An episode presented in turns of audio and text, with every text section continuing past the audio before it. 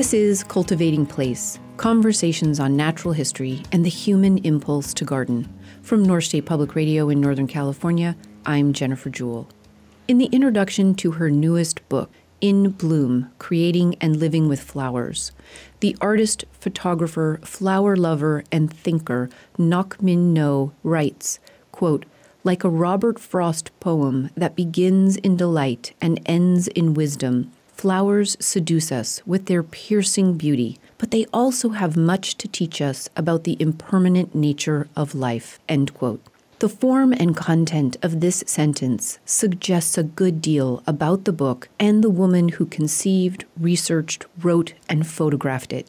This lovely, hefty, photograph rich book is not just a pretty face. It is part literary history, part art history, part impassioned elegy for the importance of nature nurtured in the day to day aspects of our lives, and at its most obvious, it is 12 parts portrait, written and photographed, of artists of various kinds around the world doing just this. It is a florilegium, if you will, reminding us that in our deeply human craving to connect with nature, the beauty of the botanical realm continues to be the perfect foil for the magic of the human imagination. Today, I'm joined by Ngoc Minh Ngo to talk more about this newest book and the journey that led to its creation and the meaningful beauty to be found in it. Welcome, Ngoc. Thank you. You grew up in a small seaside town in Vietnam, and the dedication in your first book, which was entitled Bringing Nature Home, reads Dedicated to the memory of my father who taught me the meaning of home and shared my love of flowers. What were some of the early influences in your life, Ngoc, that brought you to this love of flowers and nature and gardens?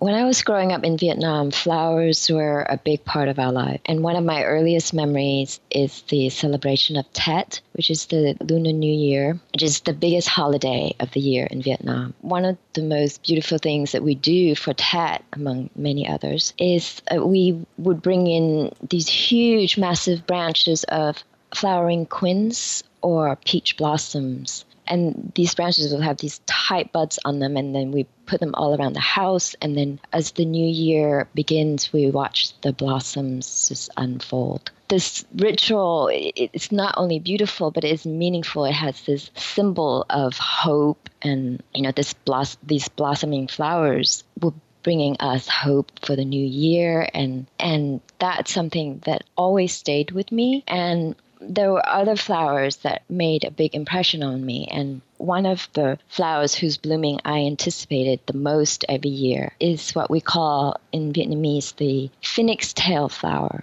Its botanical name is Delonix regia, and it's also called the flame tree or the royal poinciana in English.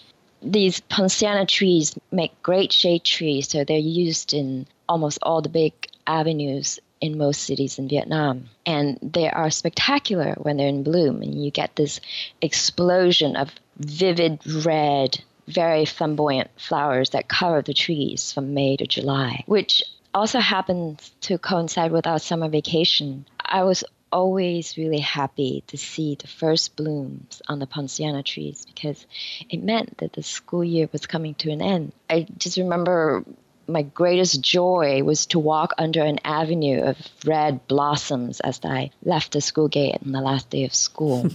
and when I was 10, I, I, there was a particularly flower that made a profound impression on me. It was the night blooming cereus. And as you know, this flower only blooms at night, and by dawn is already wilting. And my great aunt had one of these planted in our garden. And when it bloomed, I was allowed to stay up late one night to watch it unfold.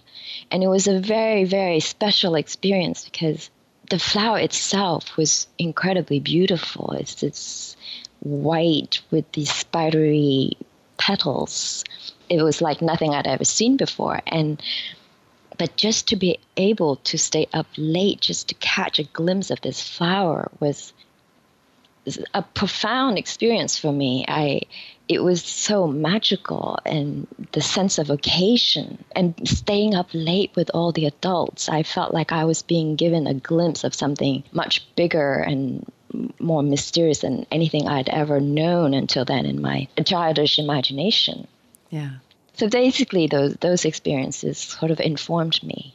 And this really illustrates something that I have heard you say before, which is that flowers mark the moments of our lives that could seem, you know, sort of trite, but when we put our actual memories out there and we see the flowers that, that embody them, it is anything but. Right. What brought you to the United States ultimately? We were refugees at the end of the war.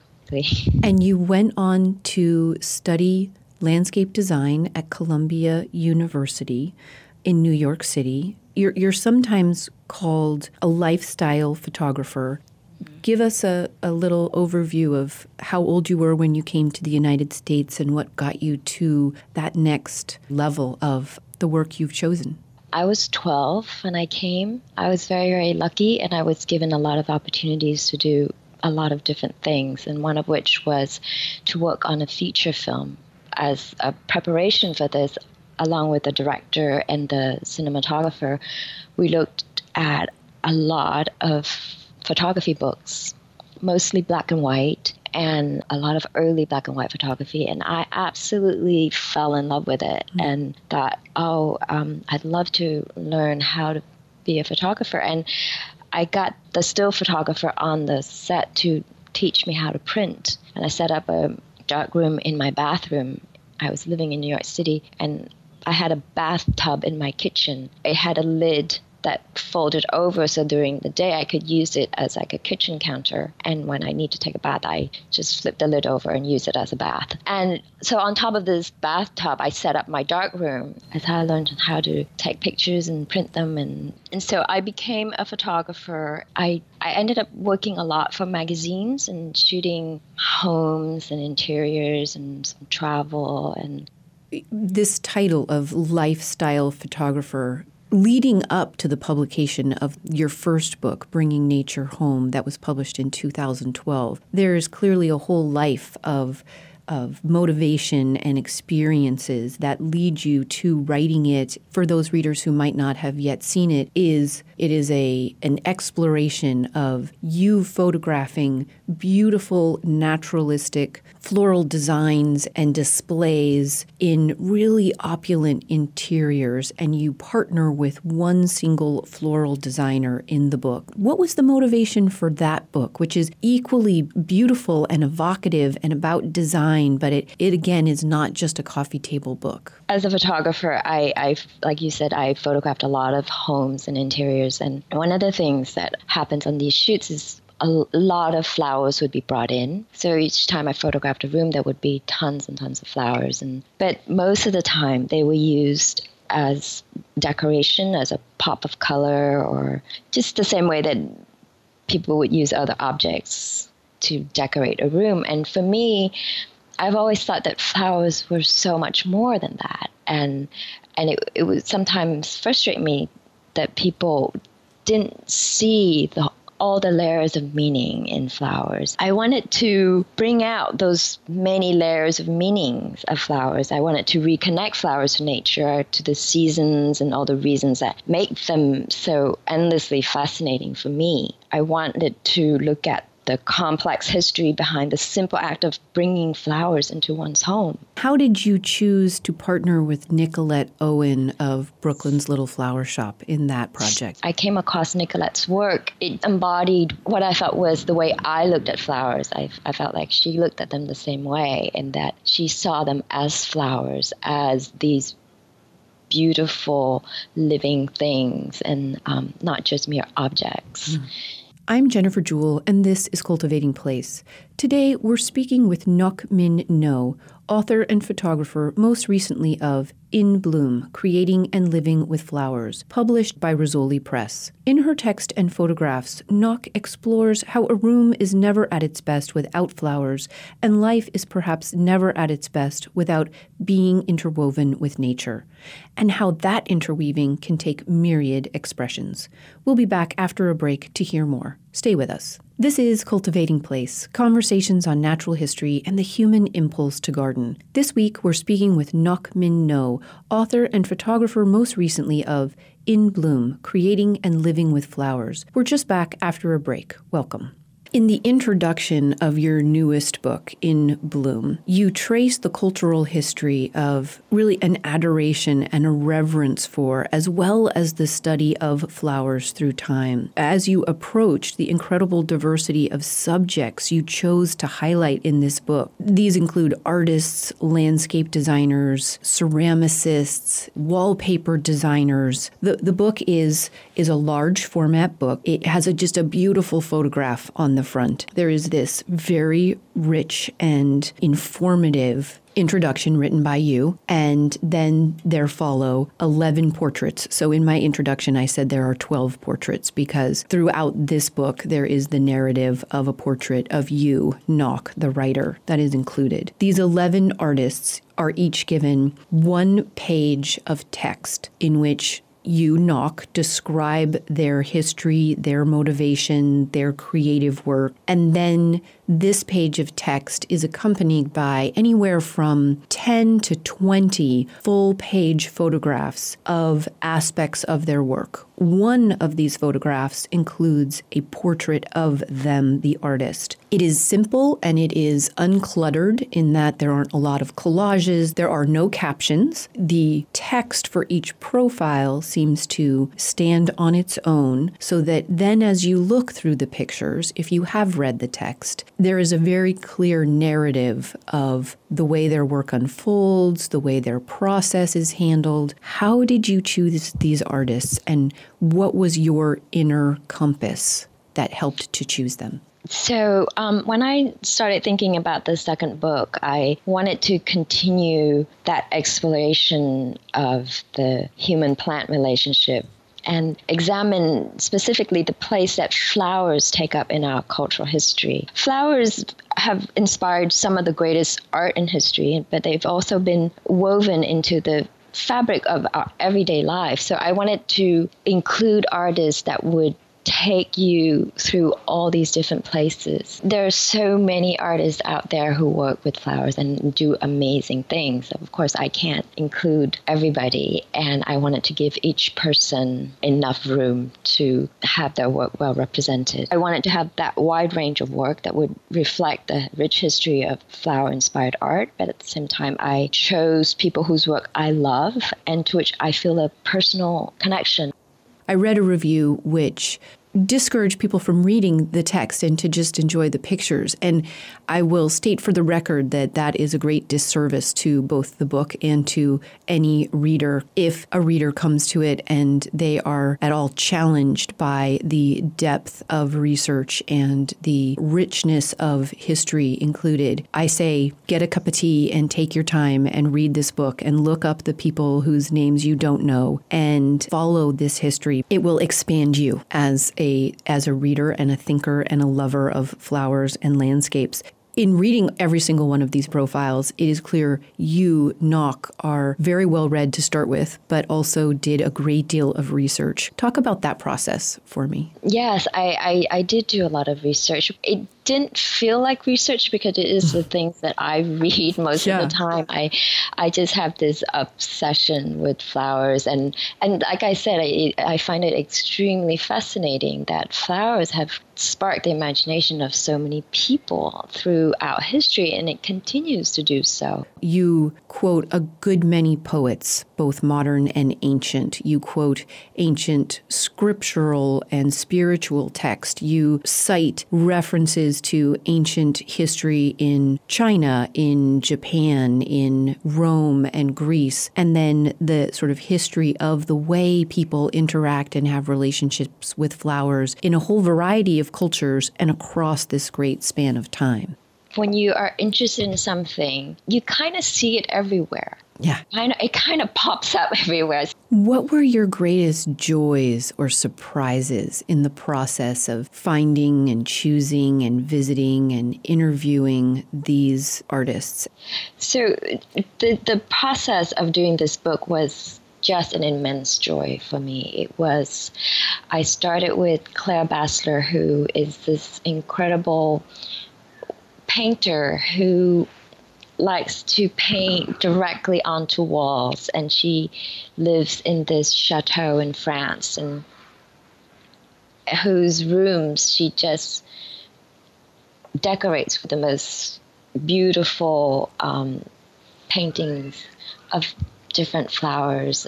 It's extraordinary, and and it's like stepping into this world where there are just layers upon layers of nature. Um, she has flowers, real flowers, in front of her painted flowers, and and she's this wonderful, wonderful um, artist who's so open and generous. And I spent um, three, four days with her, and we talked and we laughed, and it, it was an amazing start to the project. And from there on, it just every person that I talked to was the same and in different ways. Everyone was incredibly generous, and everyone taught me something about flowers. Everyone taught me um, something different, something new. And it just deepened my appreciation of flowers and, and in a way that I didn't think would be possible. Yeah. And you traveled far and wide for this project. So, the very first profile is the floral designer, uh, Sarah, in New York City. And then the second profile is on Livia in California, who creates these incredibly intricate and fascinating paper flowers. Miranda Brooks is back in on the northeast coast.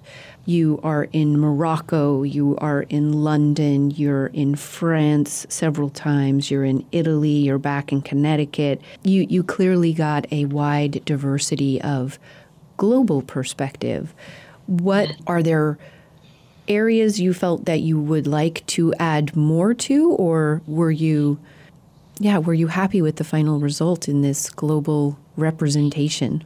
I I am pretty happy with the result. Of course, you know, uh, once you um, do something, you always when you finish something, you always think, or in my case, I always think, oh, I could have done it better. I could. There are a million other things that you know I could have done.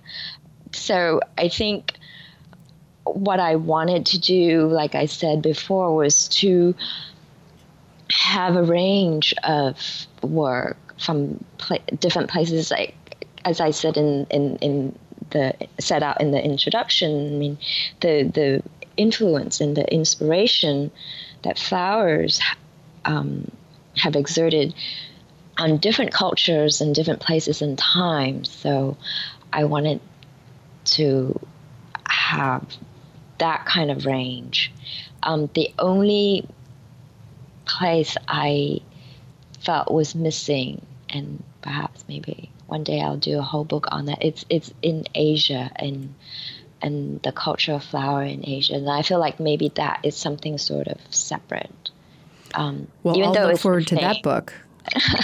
yeah, maybe. Are you a gardener, Ngoc? Um, I have a very small garden. In fact, it's not my garden. I live in a building with there are four apartments, and we have a garden in front of the building, which I um, work on, and I'm the person who's responsible for the garden. So I sometimes think of it as my garden, but it's actually the whole. It belongs to everyone in the building and it actually happens to be on a corner. So um, I live in Brooklyn, and one of the nicest things, even though it's not a private garden, like I said, it's in the front of the building. Um, I get a lot of people who will just stop by when they see me working in the garden, and they will come and ask me questions about the garden, about the flowers that I like, or and it, it's incredible. It, it's a real um, point of connection for people in the neighborhood. Which is always a wonderful thing about a, a front yard garden. What what flowers and plants do you have in that garden? Well, it's very very small, um, but it's surprising how many flowers I can pack in it. Um, in the spring, I have all the bulbs. I have tulips. I have muscari. I have um, daffodils. I have irises. I have alliums, um, peonies, a couple of roses. Even though I don't have a lot of sun, I have mock orange. Mm. Um, I try to pack and camellias. And in the summer, I have astilbes. I have hydrangea. I have um, a few other irises. And then now in the fall, I have anemones and chrysanthemums. Well, your garden is both colorful and it smells delicious. I can tell from yes. here. Yeah. Yes. Um, scent, uh, scent is one thing that I highly value in flowers. I have a Daphne that mm. also very, very um, fragrant. Yes, mock orange. It's amazing. Yeah. I love the scent of Philadelphus. Before we end our interview with the my final request, is there anything you would like to share with listeners about your newest book in bloom or about this whole process and the importance of it in your life? Wow. Well, I, I hope that people um, that people get what I'm trying to put forward. Um, in doing this book, I, like you said, there were no captions, and I, I looked at each um, subject as a story that I wanted to tell. And the way that I set up the book is to take you um, to a place and give you an introduction with a text. And then hopefully, with your imagination, I don't. I, the reason why I didn't want to put in captions is that I just I just want to set up the scene and take you to this place and let you wander through it and get what you get out of it. Um, maybe a lot more than what I put in, hopefully. So I, I wanted to have people to have that interaction with the stories. Mm-hmm. Um, and I think everyone brings something to the mm-hmm. story from their own experience, from their own appreciation of flowers, and hopefully come out of it with um, even a deeper appreciation. Yes. I, I definitely got what you were doing, and it worked for me. The, oh, the, the each of the profiles was very much uh, an entry, a gateway in the photographs that follow were, were very immersive. And I'm sure I will get something more out of them every time I look at them. Well, I'd like to end, Ngoc, with you reading a section from the end of your introduction that I believe you have ready. For thousands of years, we have found inspiration in the enduring appeal of flowers refashioning them in every possible guise. Yet, as the works of these artists in this book can attest, we remain as spellbound by their charm as Pausias was with Glycera's blooms. Our technology fueled world has only increased our craving to connect with nature, and the beauty of the botanical realm continues to be the perfect foil for the magic of the human imagination. Shaped by our desire, Flowers carry our human history in their very being, the footprints of our quest for knowledge and adventure, a repository of our notions and meanings. Flowers will always exert their grip on us as long as our human yearning for beauty remains. Think of Mondrian's elegiac chrysanthemums, Fantin-Latour's voluptuous roses, Van Gogh's joyous sunflowers, Dürer's earthy columbines, the sensuous peonies in Chinese silk paintings, the elegant tulips on Iznik pottery, or the rich flowery meadows that spring up on medieval tapestries and William Morris's wallpapers. Gaze into a flower, and inscribed in its bewildering patterns are intimations of nature's duality, its creative force and its rapid dissolution like a Robert Frost poem that begins in delight and ends in wisdom. Flowers seduce us with their piercing beauty, but they also have much to teach us about the impermanent nature of life. On the last day of his life, the painter Pierre Auguste Renoir, already weakened by months of ill health, asked for his paint box and brushes and began to paint a bouquet of anemones that Ninette, the maid servant, had picked for him in the garden. For several hours he lost himself in the flowers and forgot his pain. As he finished and handed over his brushes, Renoir spoke his last words. Je crois que je commence à y comprendre quelque chose. I think that I'm beginning to understand something about it. Ngoc Minh Ngo, thank you so much for joining us today. It's been an honor to have you. Thank you so much for having me. It's been a great pleasure. Ngoc Minh Ngo is a photographer, writer, and nature lover. She is the author of two books Bringing Nature Home, Floral Arrangements Inspired by Nature, and most recently, In Bloom Creating and Living with Flowers, both published by Rizzoli Press. Join us again next week as the conversations continue on the many ways people engage in and grow from the cultivation of their places. Cultivating Place is a co production of North State Public Radio and JewellGarden.com. The program is produced by Sarah Bohannon. For this week's audio archive or to subscribe to the podcast, please visit mynspr.org. For more information, including many photos, please visit jewellgarden.com. For daily photos and more, follow Cultivating Place on Instagram and Facebook. Until next week, enjoy the cultivation of your place. I'm Jennifer Jewell. Today's interview on Cultivating Place with Ngoc Ngo was recorded via Skype.